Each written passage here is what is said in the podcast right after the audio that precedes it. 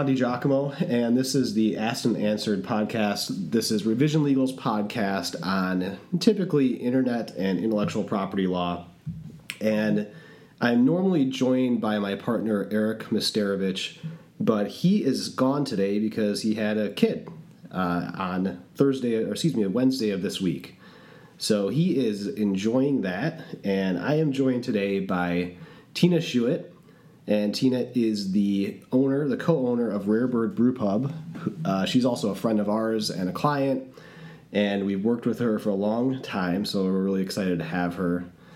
Tina, how is how's your Friday? Happy Friday! Happy Friday. It's going good. So Thanks for having me. Yeah, thank you for doing this. And the reason we're having you do this, um, as we discussed before we jumped on air, is because it's really interesting. I think your story is really interesting.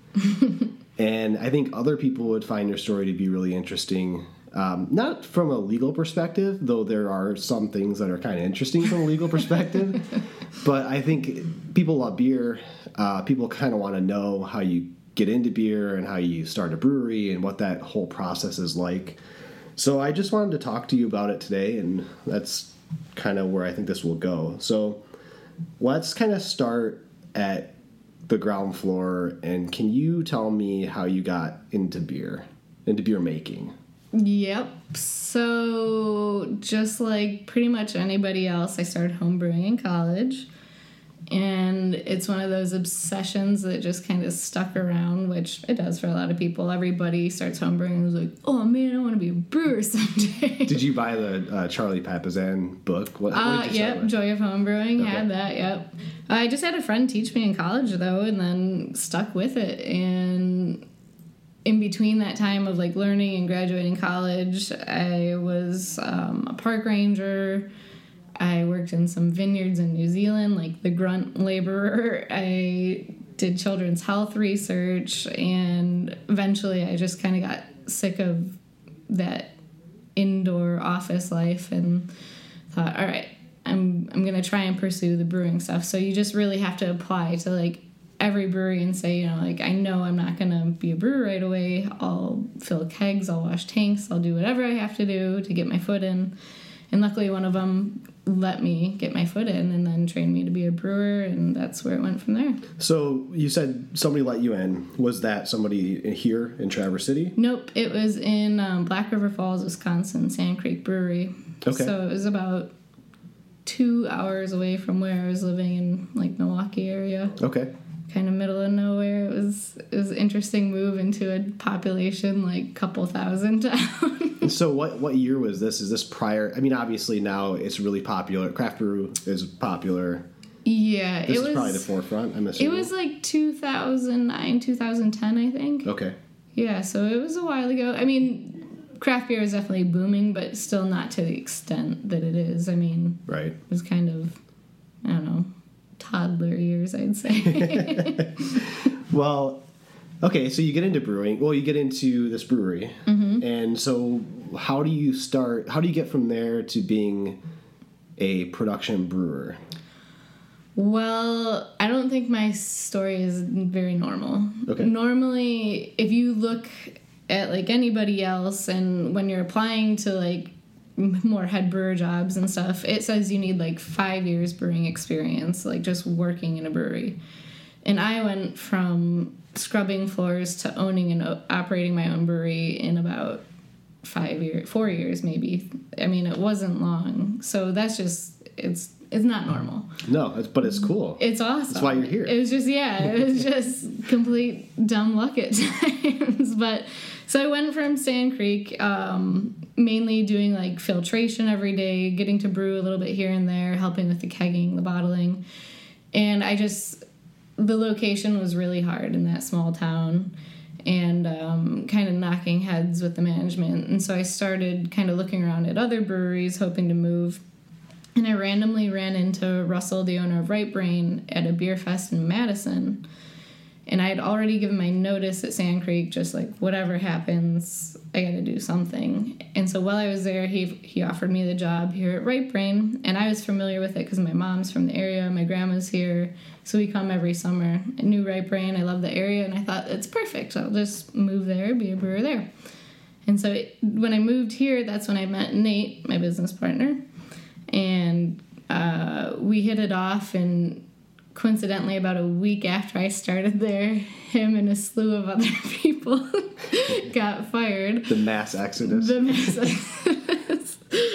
yeah, but we kept in contact, and he approached me one day saying, "You know, I have a really cool idea. I want to start a brewery." The original plan was to take over the old Right Brain location. We knew they were moving, and we thought, okay, we know this is a proven location that works. People are going to be kind of coming here by chance, anyways, not knowing necessarily the Right Brain moved. So let's take this spot. And it just progressed from there. Obviously, we're not there anymore.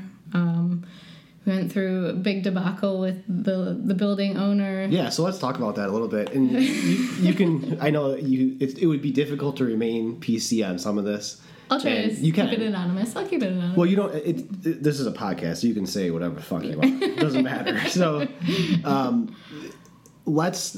You have this building. You really are into the building. You know it's good because you have foot traffic. You know the people are connected to that location. it was the most popular spot in Traverse City. Yeah, it's ba- and for listeners, this was a spot where after work everybody would go there. Everybody knew it was there. Mm-hmm. like standing room only. yeah, definitely, and that's kind of I fell in love with this city. Until the mass firing, he Right. fucked it up right. So you find the spot. What? Why? What happens? Why can you not get the spot?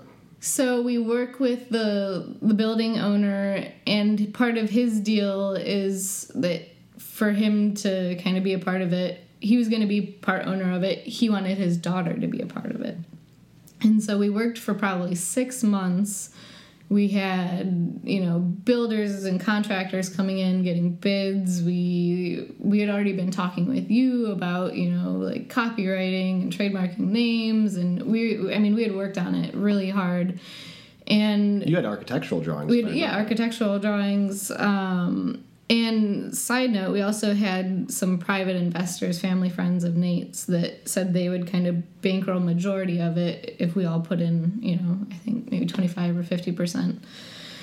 So at some point, we realized that it wasn't going to work out with the building owner, and we told him that we just wanted to lease from him you know no no ownership and in retaliation he said okay i want my daughter to be a part of it and we clearly said no that's absurd there's no reason and so like the day before we were supposed to sign the lease he gave it away to somebody else who pete kirkwood who owns the workshop Which you're on good. To be fair, you're probably on good terms with it. yeah nice yep, guy. great guy yep Yeah. nice guy um, yeah he had no idea what was going on but so that completely took the wind out of our sails. I mean the investors were kind of you know banking on us having this location and working everything through it. And so then we just were left scrambling and we went looking all around traverse city trying to find any possible spot that would work. And we ended up finding the spot on lake avenue which is our location now.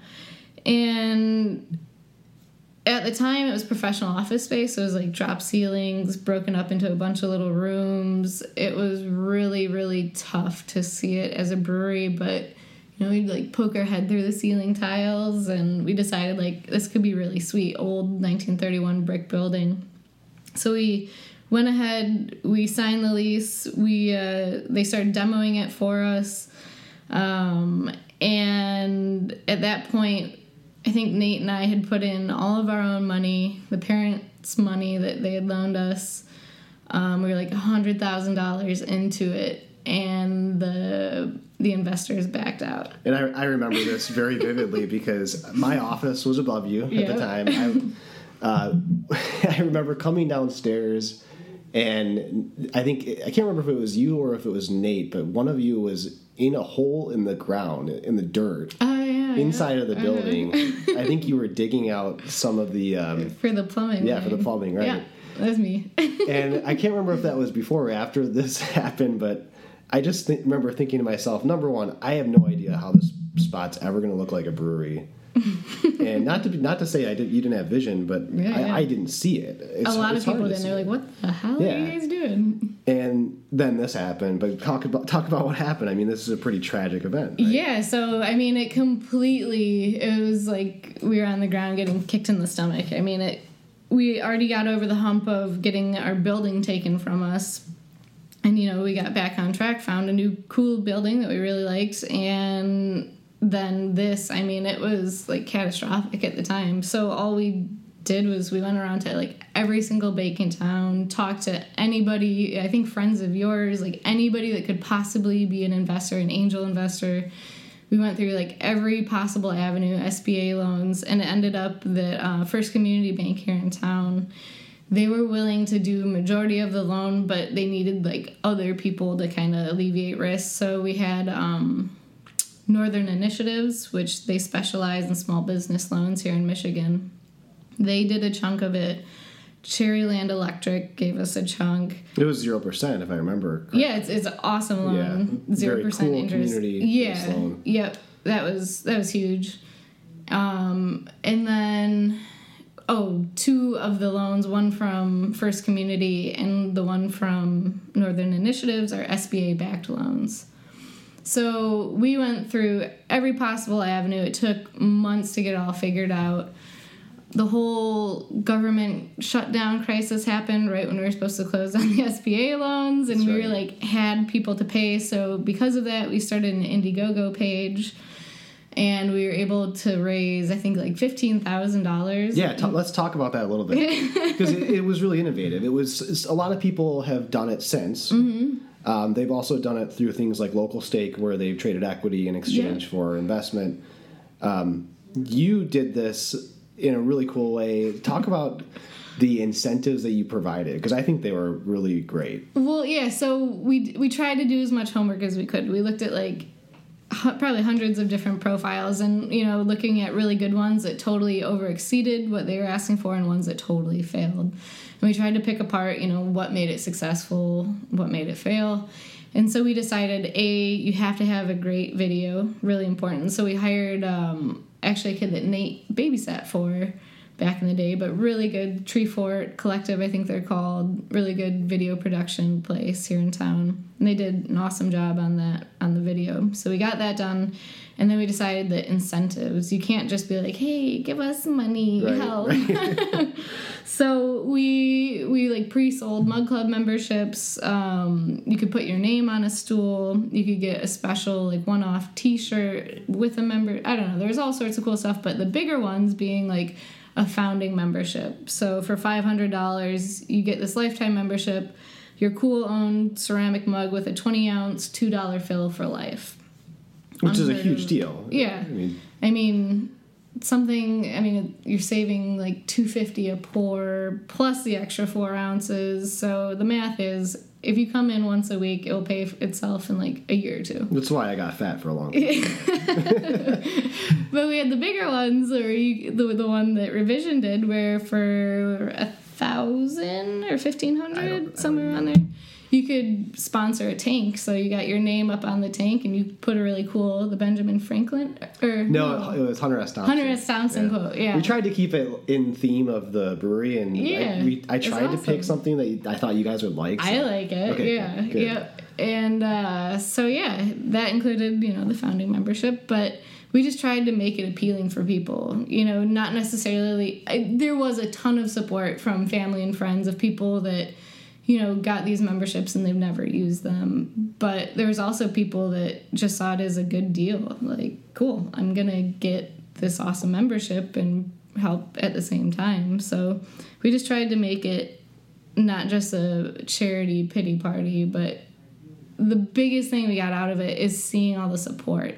I mean, we'd been talking about it and had stuff on Facebook, and people were always asking us, you know, what's happening, when's it starting? But we were ages away from actually opening at that point. I mean, it was, I don't even know if we had like framed out the building. I think we just had like the plumbing put in or something. So to see all that support from the community and family and friends was like something that really got us going and like amped up again. And was like, all right, we are gonna do this. We're gonna crush it. And just like kept running from there basically. So you get a bank loan, you get a what is effectively a community kind of development loan. Mm-hmm. You get uh, you threw in a lot of money yourself. Mm-hmm. Nate threw in a lot of money himself. Um, you get the money from crowdfunding.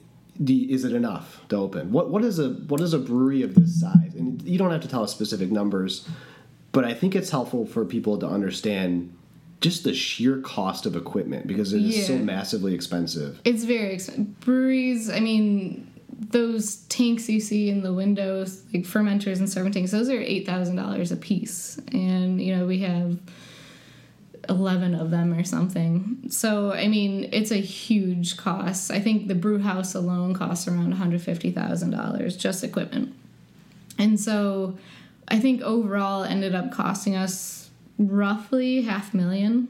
Wow.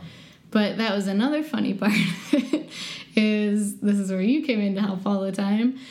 The landlord, we had it in a contract, the build out. So he was supposed to take the space and build it to a certain point, and then we were supposed to take it from there. But he never came through on his end of the deal. And so that's where we got into the whole battle of should we sue him, should we not? We have this contractual obligation but in the end, if we sue him, where does it put us? Even though 100% we thought we would win it. Because he. Yeah, no, I, I understand, it. I, I think um, before we came on there, I was telling you I'm having the same problem now. So this is Yeah. not a problem that is Yeah. unique to people who are not lawyers. It's Mm. it's really that cost benefit analysis of do I sue this person and waste six to twelve months suing them, or do I just undertake the costs and hope that Yeah. I open my doors and I get back to business almost Right. immediately? So, yeah, because of it, I mean, when we priced everything out, he was supposed to do something like $140,000 worth of work. We didn't have that in our budget. It was supposed to be taken care of by him.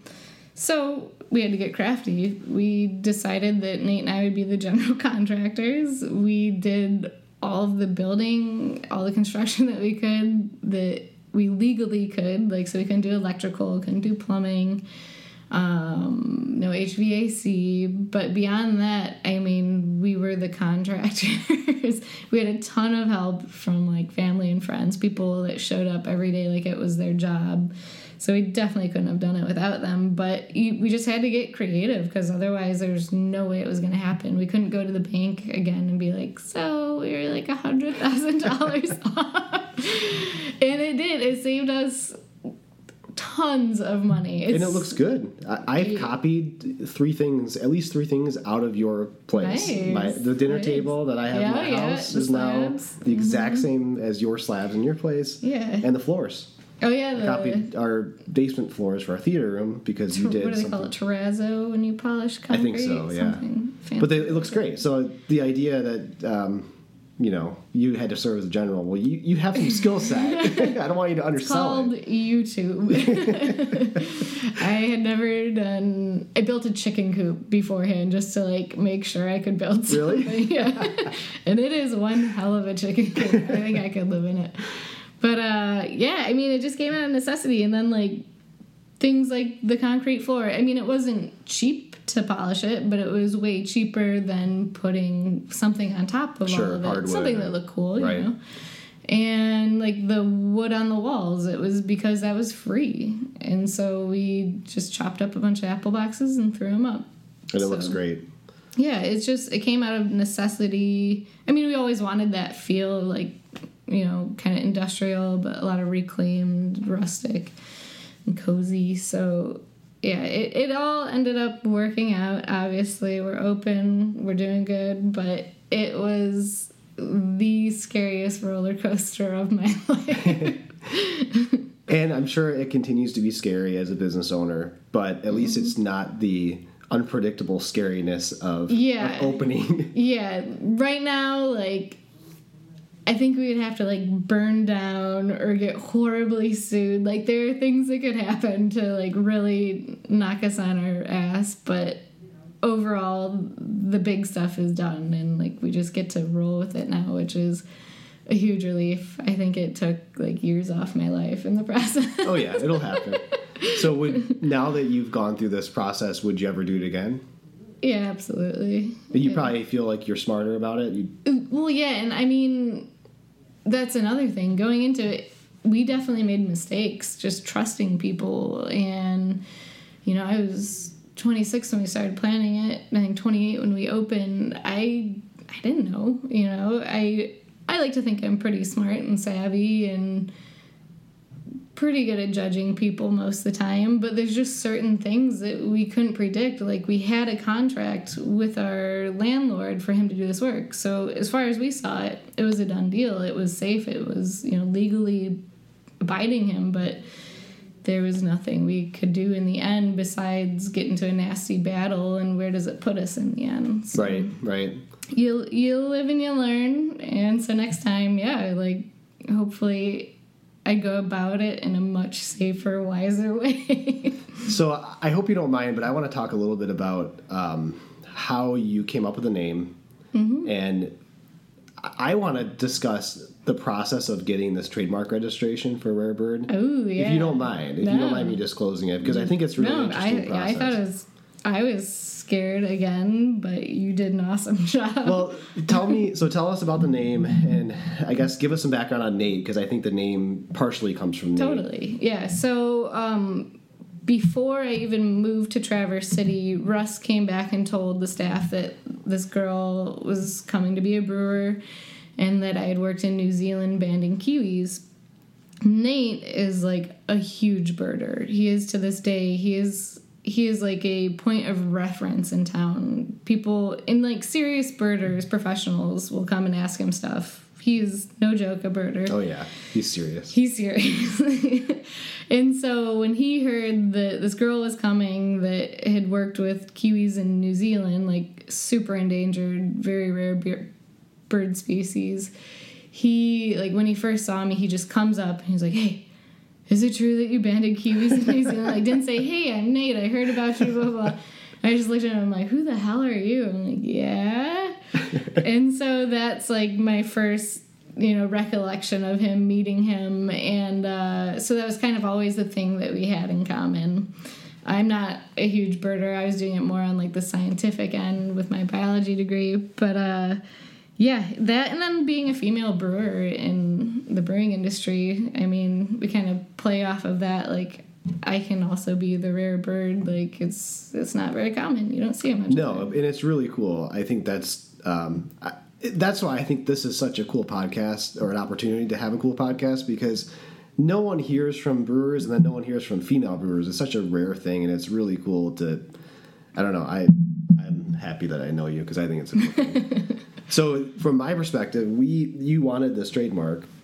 yeah We filed for it and we got a rejection on the basis that there was a guy out in California, if I remember correctly. Florida, I think. Florida, that's right. Yeah. Who owned a winery. And the winery. not even Oh, no, that's right. He was labeling. They were yeah, they Yeah. were importing it from Italy and That's just right. putting a name on it. That's right. And so this guy owned a similar trademark. It was Rare Bird. Yeah. Rare Bird Wines or something. Yep. And so uh, we got this rejection. We tried to overcome the rejection. And then we were kind of stuck because we got a final refusal.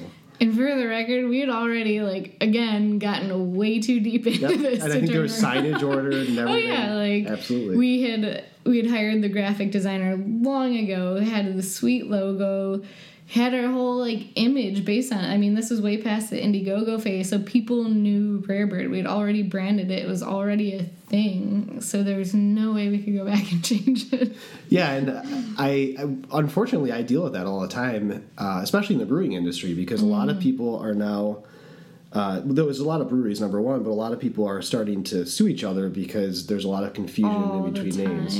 Yeah, I mean, you saw Bell's this year; uh, they had a trademark trial on the Peelbore issue, and then uh, you know, obviously Avant had an issue in Grand Mm-hmm. Rapids. It's So- all over the place. Yeah. So from my perspective, my thought was, well, we need to clear this immediately so that you're not in danger moving down the line. So luckily, we were able to talk to this guy. He, seemed, he was actually a nice guy.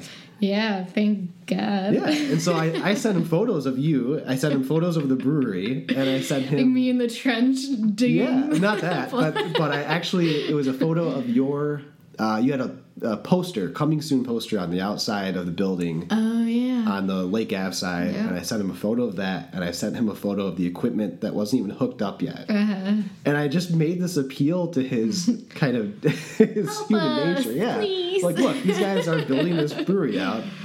Can you agree that there's no confusion? And the guy, like I said, he was a nice guy. He said yes. Yeah. And we so just had to like cover their legal fees or something, which Yeah. wasn't much and No, totally much reasonable. So nice. And we weren't even sure that that was going to work though, right? No, Like, we weren't sure at all. That was questionable. Even if the guy agreed, the government agency could say too. Right, bad. yeah. So the, the process is basically you get what's called a coexistence agreement or a consent to register agreement. We got that from this guy. And then the risk is that you submit it to the U.S. Patent and Trademark Office, and the examining attorney will say, eh, sorry, no. Still no. Thankfully, that didn't happen here. Yeah. Um, but yeah, I wanted to talk about that because I thought it was a it, it was a difficult mark to get, and I thought it was a cool and interesting story. yeah, no, you handled it like a champ. I was definitely nervous there for a bit once I was like, what? Well, I was too, especially because I don't want to let you guys down. Um, yep. So that's all I've got. I just I'm glad that you came in. I know you're busy, and I appreciate you stopping by. And is there anything that you want to talk about? Anything you want to say? No, you, we covered all the really fun, scary stuff that I don't necessarily get to talk about. Cool. So, well, I, yeah. I appreciate it. And uh, if you- if anyone is in the area, if you hear this, stop by Rare Bird. What's your website? Uh, rarebirdbrewpub.com. Cool. And you're on Facebook. Yeah, that's even more up to date. That's the way to go. Okay. Facebook.com slash rarebirdbrewpub. Yeah. So stop in, check out the food. The food's great. The menu Yeah. just changed recently. It's amazing. Yeah, Lindsay, our chef, 25 year old girl, and she's killing Yeah, it. Yeah, she's killing it. Yeah. It's awesome. And the beer is amazing as well. Uh, I'm still trying to get Tina to name a beer after my dog, Grimace. Oh, the Grimmy beer. We'll, we'll see. yeah, it, it can happen. I love that dog. But that's all we've got. Thank you for listening. And Eric will be back next week, and we appreciate it.